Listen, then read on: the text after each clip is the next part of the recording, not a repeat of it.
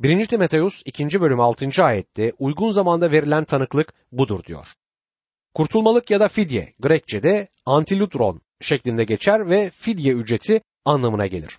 Mesih bizim kurtuluşumuz için bir ücret ödedi. Kurtulmamız gerekiyordu. Siz ve ben kaybolan günahkarlardık ve o ise fidyeydi. Yani kurtulmalık fidye. 1. Timoteus 2. bölüm 7. ayette ben bunun habercisi ve elçisi atandım. Gerçeği söylüyorum, yalan söylemiyorum. Uluslara imanı ve gerçeği öğretmeye atandım diyor. Elçi Paulus bir elçi olarak atandığını söyler. Haberci Grekçe kerux sözcüğünden gelir ve müjdeyi yayanı ifade eder. Müjdeyi ilan etmek için atandığını söylüyor Paulus. Mesih'te gerçeği söylüyorum, yalan söylemiyorum der. Elçi Paulus'un böyle bir şeyi dostu olan genç bir vaize söylemesi biraz tuhaf. Bunu onu teşvik etmek için söylediğini düşünüyorum. Timoteus zaten bunun gerçek olduğunu biliyordu. Uluslara imanı ve gerçeği öğretmeye atandım der. Bu yine onun kiliselere yazdığı bir şey değildir. O her zaman ulusların elçisi olduğunu söylemişti. Oysa burada yalnızca müjdeyi veren bir elçi olmadığını aynı zamanda uluslara öğreten biri olduğunu da söyler. Ve şimdi erkeklerin nasıl dua etmeleri gerektiği bize aktarılacaktır. 1. Timoteus 2. bölüm 8. ayet. Buna göre erkeklerin öfkelenip çekişmeden her yerde pak eller yükselterek dua etmelerini isterim. İsterim sözü Paulus'un bu konudaki etkin ve esinlenmiş arzusunu açıklar. Erkeklerin her yerde dua etmelerini yani imanların karşılaştıkları her yerdir. Elçi Paulus alenen yapılan dua ve tapınmadan burada söz eder. Pak eller yükselterek bu kilisenin ilk döneminde uygulanan bir adetti. Dua edenlerin yaşamlarındaki bağlılığı aşağı vururdu. Bugün de toplantılarda ellerini yükseltenler var ve bazen bunun için eleştiriye uğruyorlar. Eğer bunu yapmak içinizden geliyorsa o zaman ellerinizi yükseltmenizde bence hiçbir sakınca yoktur. Kendi adıma konuşursam ellerimi yükseltmede hep çekingenlik göstermişimdir. Ellerimden pek emin olamamışımdır. Acaba temiz mi kirli mi? Elçi Paulus pak ve kutsal ellerden söz eder. Bu ellerin Tanrı'nın hizmetine adanmışlığı anlamına gelir. Dostum eğer bir toplantıda elleriniz Mesih'in hizmetinde kullanılmıyorsa o zaman onları oraya buraya sokmayın. Elçi Paulus öfkelenmeden diyor. Burada tüm günahlar dile getirilmiştir. Dua etmeye kalbinde kızgınlıkla ya da kırgın bir ruhla gelmenize gerek yok. Onun yerine tüm günahlarınızdan tövbe edip gelmeniz gerekiyor. Çekişmeden, sürtüşmeden. İbranilerde şu sözleri okuyoruz. İbraniler 11. bölüm 6. ayette. İman olmadan Tanrı'yı hoşnut etmek olanaksızdır. Tanrı'ya yaklaşan onun var olduğuna ve kendisini arayanları ödüllendireceğine iman etmelidir. Dua ile Tanrı'ya yaklaştığımızda imanla yaklaşmamız gerekir. Bugün dua toplantılarına pek ilgi gösterilmemesinin nedenlerinden birisi de insanlardaki iman yoksunluğudur. Tanrı'nın duayı işitip yanıt vereceğine pek çok insan inanmaz. Saygısızlık yapmak istemiyorum ama bazen dua toplantılarımızda Rabbin esnediğini hissediyorum. Çünkü dualarımız o kadar sıkıcı ki. Herkese açık toplantılardaki duayı günahlarını itiraf etmiş, yüreklerinde kim ve acılık olmayan, imanla gelen ve Tanrı'nın duayı işitip yanıt vereceğine inananlar etmelidir. İşte böyle bir dua, dua toplantısını olması gerektiği gibi yapacaktır. Elçi Paulus erkeklerin nasıl dua etmeleri gerektiğini söyledi. Ve şimdi de kadınların nasıl dua etmeleri gerektiğine değinecek. İkinci bölümün bu kısmı kadınların giyim konusu ve yerel kilisedeki yerleriyle ilgilidir. İçinde yaşadığımız şu günlerde kadının yerel kilisedeki yeri konusunda iki aşırı duruş vardır.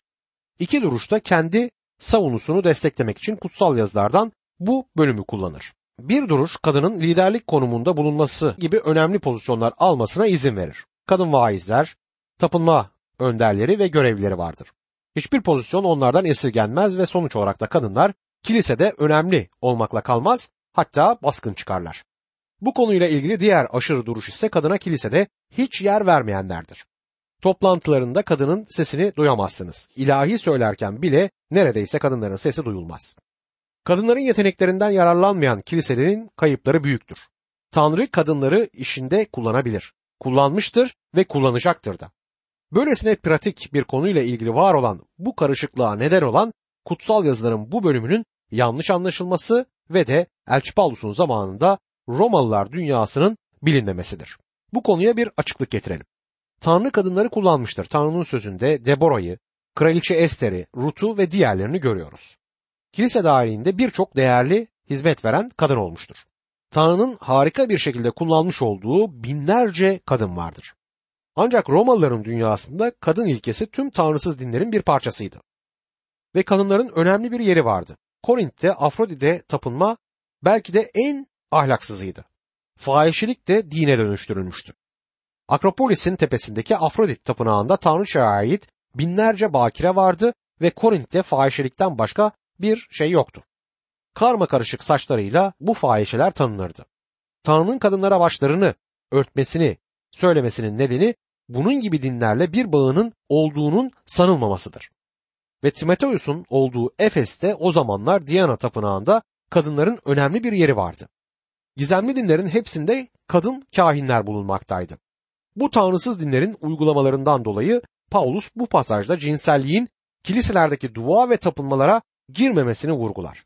Bu nedenle bu bölüme bu faktörleri göz önünde bulundurarak yaklaşmamız gerekir. 1. Timoteus 2. bölüm 9 ve 10. ayetler.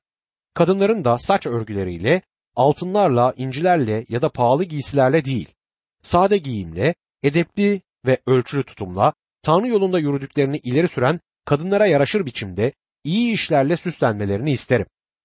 Elçi Paulus erkeklerin nasıl dua edeceklerini söyledikten sonra şimdi de kadınların nasıl dua etmeleri gerektiğini söyleyecektir.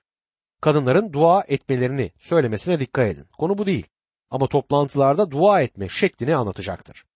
Dışsal süslenmeyle değil, içten süslenmeyi vurgular. Kadın dua etmeli ama cinselliği ön plana çıkaracak şekilde bunu yapmamalıdır.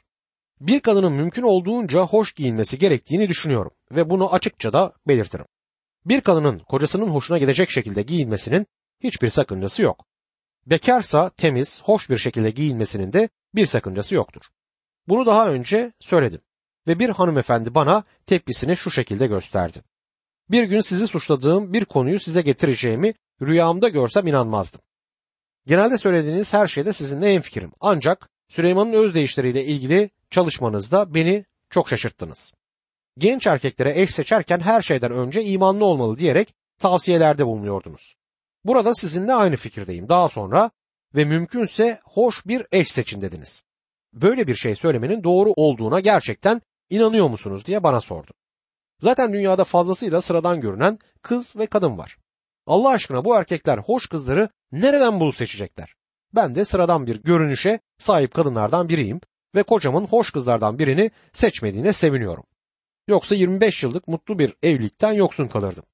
Gerçekten size kızmıyorum. Bana Tanrı'nın sözünden bir sürü derin gerçeği öğreten birine nasıl kızabilirim? Yalnızca bir şeyi bilmenizi istiyorum dedi. Tanrı'nın fiziksel güzellikle bereketlemediği biz kadınlar için de bir şeyler söylemeniz gerekiyor diye düşünüyorum. Bu hanıma ve diğerlerine bir şey söylemek istiyorum. Kocanız size aşık olduğunda sizin ne kadar güzel olduğunuzu düşündüğünü hiç aklınızdan geçirdiniz mi? Evet, o sizin güzel ve hoş olduğunuzu düşündü. Yoksa sizinle evlenmezdi. Genelde her evlenenler o ilk tanıştıkları, aşık oldukları dönemi ara sıra birbirine anlatmazlar mı? O dönemlerin ne kadar hoş, tatlı ve heyecan verdiğini söylemezler mi? Eminim kocanız da sizin güzel olduğunuzu düşünmüştür ve ona çekici gelecek şekilde giyinmenizde de bir sakınca yoktur. Ancak dua etmek için Tanrı'ya yaklaştığınız zaman süslenmenize gerek yok. İçte olan süs önemlidir. Tabi temiz giyinmek ayrı bir konu ve her bir bireyin temiz olması ve temiz giyinmesi gerekir. Bir kadın kilisede ilahi söyleyeceği, bir şey söyleyeceği ya da başka bir etkinlikte bulunacağı zaman cinselliğinin cazibesini düşünmemelidir. Tanrı'yı hoşnut etmek için çalışmalıdır ve bunun için de cinsel cazibeye dayalı bir şey yapması da mümkün olmayacaktır. Bu tür cazibeler Roma dünyasındaki tanrısız dinlerde yer aldı ve Elçi Paulus kiliselerde böyle bir uygulamanın olmaması gerektiğini özellikle vurgulamaktadır. 1. Timoteus 2. bölüm 11 ve 12. ayetler. Kadın sükunet ve tam bir uysallık içinde öğrensin. Kadının öğrenmesine, erkeğe egemen olmasına izin vermiyorum, sakin olsun diyor. Bu ayetler öğretinin öğrenilmesi ve öğretilmesiyle ilgilidir. Elçi Paulus'un döneminde kadınların gizemli dinleri yönlendirdiği ve bu dinlerin cinsel zevk ağırlıklı olduğunu aklınızdan çıkartmayın. Elçi Paulus kadınların cinsel cazibelerini ortaya koyarak konuşmalarına karşı uyarıda bulunur. Kadınların toplantılarda konuşmalarını 1. Korintliler 14. bölüm 34. ayette kesin bir dille Elçi Paulus yasaklar. 1. Timoteus 2. bölüm 13, 14 ve 15. ayetlerde çünkü önce Adem sonra Havva yaratıldı. Aldatılan da Adem değildi. Kadın aldatılıp suç işledi. Ama doğum yapıp kurtulacaktır. Yeter ki sağduyuyla iman, sevgi ve kutsallıkta yaşasın. Dünyaya günahı getiren Havva'nın günahıydı. Şimdi bir kadın ne zaman bir çocuk doğursa dünyaya bir günahkar geliyor. Dünyaya getirebildiği olay budur. Ancak Meryem dünyaya kurtarıcı Rab İsa'yı getirdi. O zaman kadınlar nasıl kurtulabilir? Çocuk doğurarak çünkü Meryem dünyaya kurtarıcıyı getirdi. Kadının dünyaya kurtarıcıyı da getirdiğini söylemeye hazır değilseniz kadının dünyaya günahı getirdiğini de asla söylemeyin. Dostum hiçbir erkek bir kurtarıcıyı sağlayamazdı ama bir kadın bunu yaptı. Ne var ki her kadın aynen bir erkek gibi imanla kurtulur. Bir erkek gibi sevgi ve kutsallıkta kadınlarda büyümek zorundadır. 1. Timoteus 3. bölümdeki konu topluluklardaki görevliler ve gözetmenlerde aranan niteliklerdir. 1. Timoteus 3. bölüm 1. ayet şöyle der. İşte güvenilir söz. Bir kimse gözetmen olmayı gönülden istiyorsa iyi bir görev arzu etmiş olur. Güvenilir söz gerçek söz olarak da çevrilebilir. Başka deyişle bu zamanın sınavından geçmiş güvenilebilecek bir sözdür. Eğer bir kimse gözetmen olmayı gönülden istiyorsa sözünün anlamı da şudur. Bir kimse gözetmenlik görevini arzuluyorsa buradaki görevi aktif bir şekilde isteme düşüncesi vardır. Bence yeterli donanıma sahip birisi böyle bir görevi istemelidir de. Tanrı'nın ruhunun ona verdiği armağanı kullanabileceği bir konumda olmayı istemelidir. Eğer Tanrı'nın ruhu böyle bir hediye vermemişse ve Tanrı ruhu yönlendirmiyorsa o zaman gözetmenlik görevi o kişi için bir işkence olur. Buradan bir toplulukta bir değil birden fazla gözetmen olduğunu anlıyoruz. Gözetmen olma. Bu gözetmen bishop sözcüğü farklı gruplarca farklı şekillerde yorumlanmaktadır. Kilise yönetiminde yaşlılara önem veren gruplar bu sözcüğü ve yorumunu çok önemserler. Gözetmen gözden geçiren, kontrol eden gibi anlamlar taşır. İlk topluluklarda vaizlere değişik ünvanlar verilmiştir. Onlara yaşlı, çoban, görevli ve gözetmen denmiştir. Vaize hiçbir zaman saygıdeğer sayın denmemiştir ve pastörler bu şekilde çağrılmamalıdır. Bu ifade yalnızca Tanrı için kullanılabilir ve biz kullanırsak karışıklığı teşvik etmiş oluruz. Öyle inanıyorum ki yaşlı ve gözetmen aynı kişiyi tanımlamaktadır. Kilise yönetiminde sıralamayı savunanlar bana karşı çıkabilir. Bence yaşlı görevi yerine getiren kişiyi kasteder ve o kişinin olgun bir imanlı olduğunu ima eder. Öte yandan gözetmen yani episkopos görevi kastedilmektedir. Bu şekilde bu sözcükler aynı kişiye ya da göreve işaret eder. İlk topluluklardaki gözetmenler diğer gözetmenlerin ya da yaşların üzerinde bir yetkiye sahip değildiler. Topluluklar üzerinde de yetkili sayılmıyorlardı. Tanrı'nın sözünde de böyle bir uygulamaya rastlamıyoruz. Birçok topluluk kurmuş olan Elçi Paulus kendisi bile bir topluluğun gözetmeni ya da yöneticisi gibi konuşmamış ve davranmamıştır. Dolayısıyla görevli kişinin topluluğa hizmet etmesi gerekir, yönetmesi değil. İyi bir görev arzu etmiş olur diyor. Toplulukta hizmet edebileceği bir görevi aramalıdır imanlı. 1. Timoteus 3. bölüm 2. ayette ancak gözetmen ayıplanacak bir yanı olmayan, tek karalı, ölçülü, sağduyulu, saygın, konuksever, öğretmeye yetenekli biri olmalı diyor. Burada bir gözetmende olması gereken özellikler sıralanır. Ayıplanacak bir yönü olmayacak gözetmenin.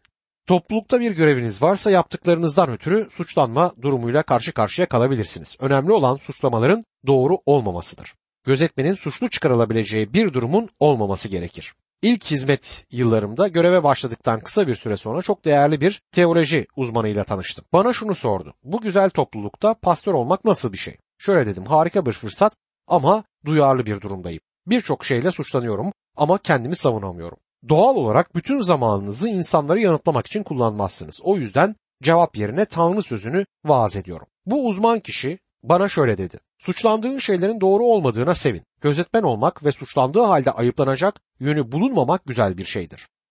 Ve burada altı çizilen bir başka noktada tek karılı olmaktır. Bu iki şekilde yorumlanabilir.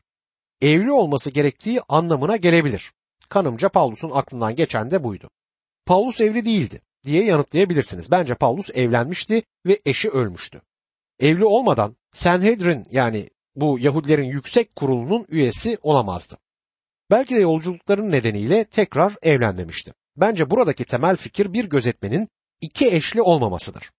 Elçi Paulus'un zamanında çok eşlilik ve iki eşlilik yaygındı. Kilisede görevli olacak kişi tek eşli olmalıdır.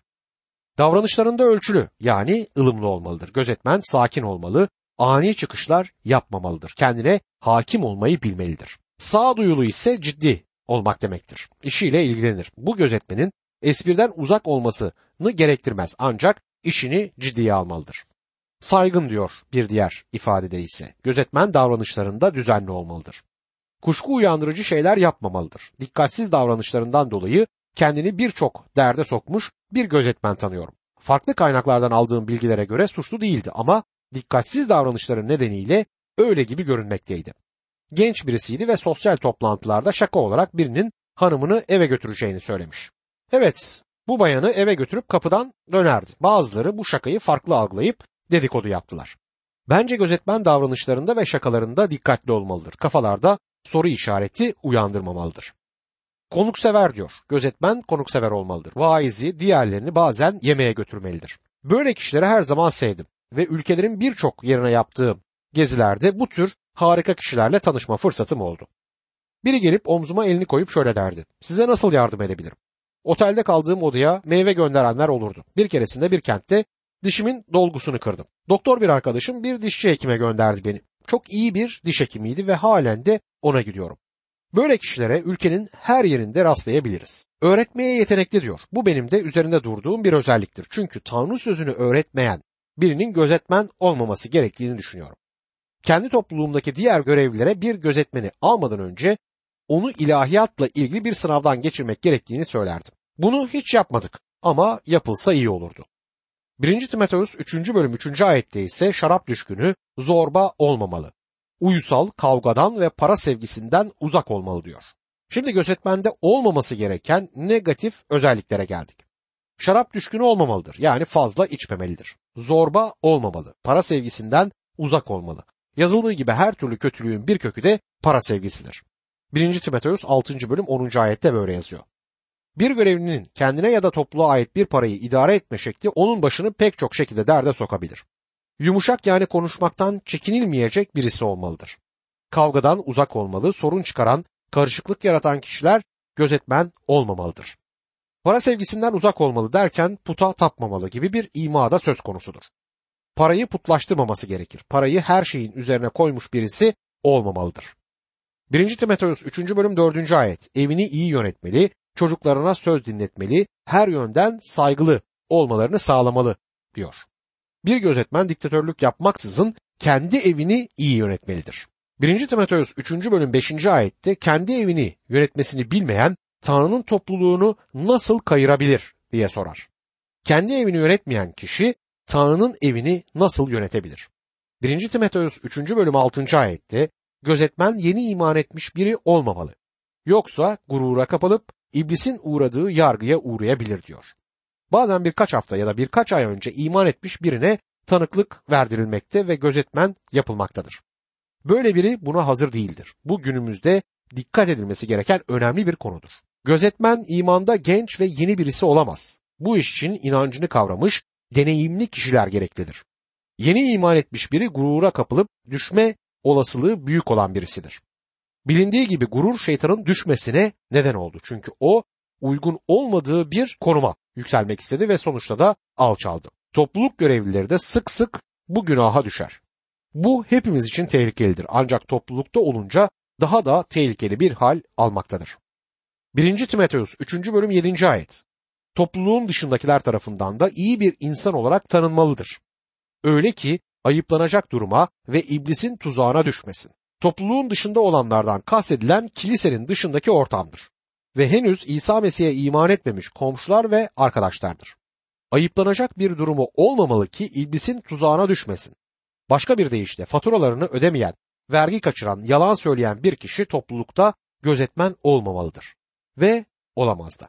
Böyle biri şeytanın adayı durumundadır. Mesih İsa'yı değil, şeytanı daha iyi temsil edecektir. 1. Timoteus'ta görevlilerin özellikleri bizlere aktarılmaktadır. 1. Timoteus 3. bölüm 8. ayet şöyle yazar. Aynı şekilde kilise görevlileri özü sözü ayrı, şarap tutkunu, haksız kazanç peşinde koşan kişiler değil, ağır başlı kişiler olmalı. Buradaki görevler olarak çevrilen söz bazen hizmetçi yani diyakon olarak çevrilen sözdür. Paulus, Apollos görevli kişilerdi. İlginçtir ki Rab İsa'dan Matta 20. bölüm 28. ayette hizmet eden olarak bahsedilir. Romalılar 13. bölüm 4. ayette de hükümet görevlilerine aynı söz yani diyakon hizmet görücü adı verilmiştir. 2. Korintliler 11. bölüm 15. ayette şeytanın hizmetkarları, doğruluğun görevlileri gibi görünür diyor. Burada da hizmet eden veya görevli, hizmetkar ya da işçi çalışan için genel bir sözcük olarak diyakon kullanılır. İlk topluluklarda bu görevliler ilk kez atanırken elçilerin işleri 6. bölümdeki konuyu hatırlıyoruz. Yani kilise yönetiminde bu hizmetin elçilerin işleri 6. bölümde başladığı görülmektedir. Ancak Yunanca'daki diyakon sözcüğü orada kullanılmamıştır. Kutsal kitaba bakarak orada kişilerin görevli diyakonlar olarak atanmış olduklarını söyleyebiliriz. Görevli kilisenin maddi işleriyle ilgilense de ruhsal birisi olmalıdır. Bugün görevli olarak birini atarken ruhsal değil, fiziksel yönüne bakmakla bir yanlış yapılmaktadır. Başarılı bir iş adamının iyi bir görevli olacağını düşünüyoruz. Bu şekilde görevli olarak atanmış çok sayıda kişi var. 1. Timoteus bölümünde vurgulamaya çalıştığım gibi yerel kilise kendini topluma göstermelidir. Bu şekilde her yeri etkileyecektir. Bina, ısıtma, aydınlatma gibi pek hoş olmayan işlerle uğraşılması gerekiyor. Ancak en önemlisi kilisenin toplumda ruhsal bir rol oynamasıdır. Biz çoğu kez fiziksel özellikleri ön plana çıkartıyoruz ama görev alacak kişilerde ruhsal özellikler çok daha önemlidir. Birisi şöyle diyor. Kilise öbür dünya ile ilişkisini koparırsa bu dünya ile de kopartacaktır. Bu görüşü yüzde yüz destekliyorum. Ruhsal yön vurgulanıncaya dek kilise buradaki pratik işlevlerini yerine getiremeyecektir. Dolayısıyla görevliler belirli ruhsal özelliklere sahip olmalıdır. Bu özellikler nedir? Ağırbaşlı yani onurlu kişiler olmalıdır. Ağdalı konuşan, özü sözü bir olmayan, iki yüzlü olmayan demektir. Bir görevli iki yüzlü olmamalıdır. İnsanın sözünün anlamı net olarak anlaşılmalıdır. Birisinin herkesi memnun etmeye çalışması ya da kendi ayakları üzerinde durma cesaretinin olmaması tehlikeli bir durumdur. Uyumlu birisi olmakla diktatör olmak arasında ince bir sınır var. Topluluk görevlisi ikisinin arasında olmalıdır. Görevli kimse içkiden, kumardan kesinlikle uzak durmalıdır. Yaşamı daima ölçülü ve dengeli olmalıdır. Çünkü kutsal yazı dengeli, ölçülü olmayı öğretir. Bunu görmek ve anlamak önemlidir. Eski dönemlerde şarap ilaç yerine de kullanıldığı için kutsal kitap onu tümüyle yasaklamaz. 1. Timoteus 5. bölüm 23. ayette Elçi Paulus Timoteus'a mide rahatsızlığı için az miktarda şarap içmesini söyler. Bugün bile birçok ilacın içinde alkol bulunur. Alkol konusunda günümüzün sorunu onun içecek olarak kullanılma biçiminde yatmaktadır ve öyle inanıyorum kötüye kullanmanın yol açtığı sorunlardan ötürü tümüyle uzak durmayı öğütlemek gerekiyor. İnanlı kişinin alkolü sıradan bir içecek gibi kullanmasını doğru bulmuyoruz. Topluluktaki görevli haksız kazanç peşinde koşan bir kişi de olmamalıdır. Bu görevlinin para sevgisinden uzak durması anlamına gelir. Hiçbir şekilde topluluğun parasının yanlış çıkarlar doğrultusunda kullanılmasına izin vermemelidir. Görevli para konusunda suçlanmayacak bir pozisyonda olmalıdır. Topluluğa özel amaç için verilen para kesinlikle istenilen amaç doğrultusunda kullanılmalıdır. Kendi deneyimlerimden çoğu topluluğun kilisede bulunan görevli kişilerin gerçekten dürüst olduğunu söyleyebilirim. Sorun yaratan kişi sayısı çok azdır. Kilisenin topluma örnek olması gereken bir alan varsa o da mali konulardaki dürüstlüğü olmalıdır.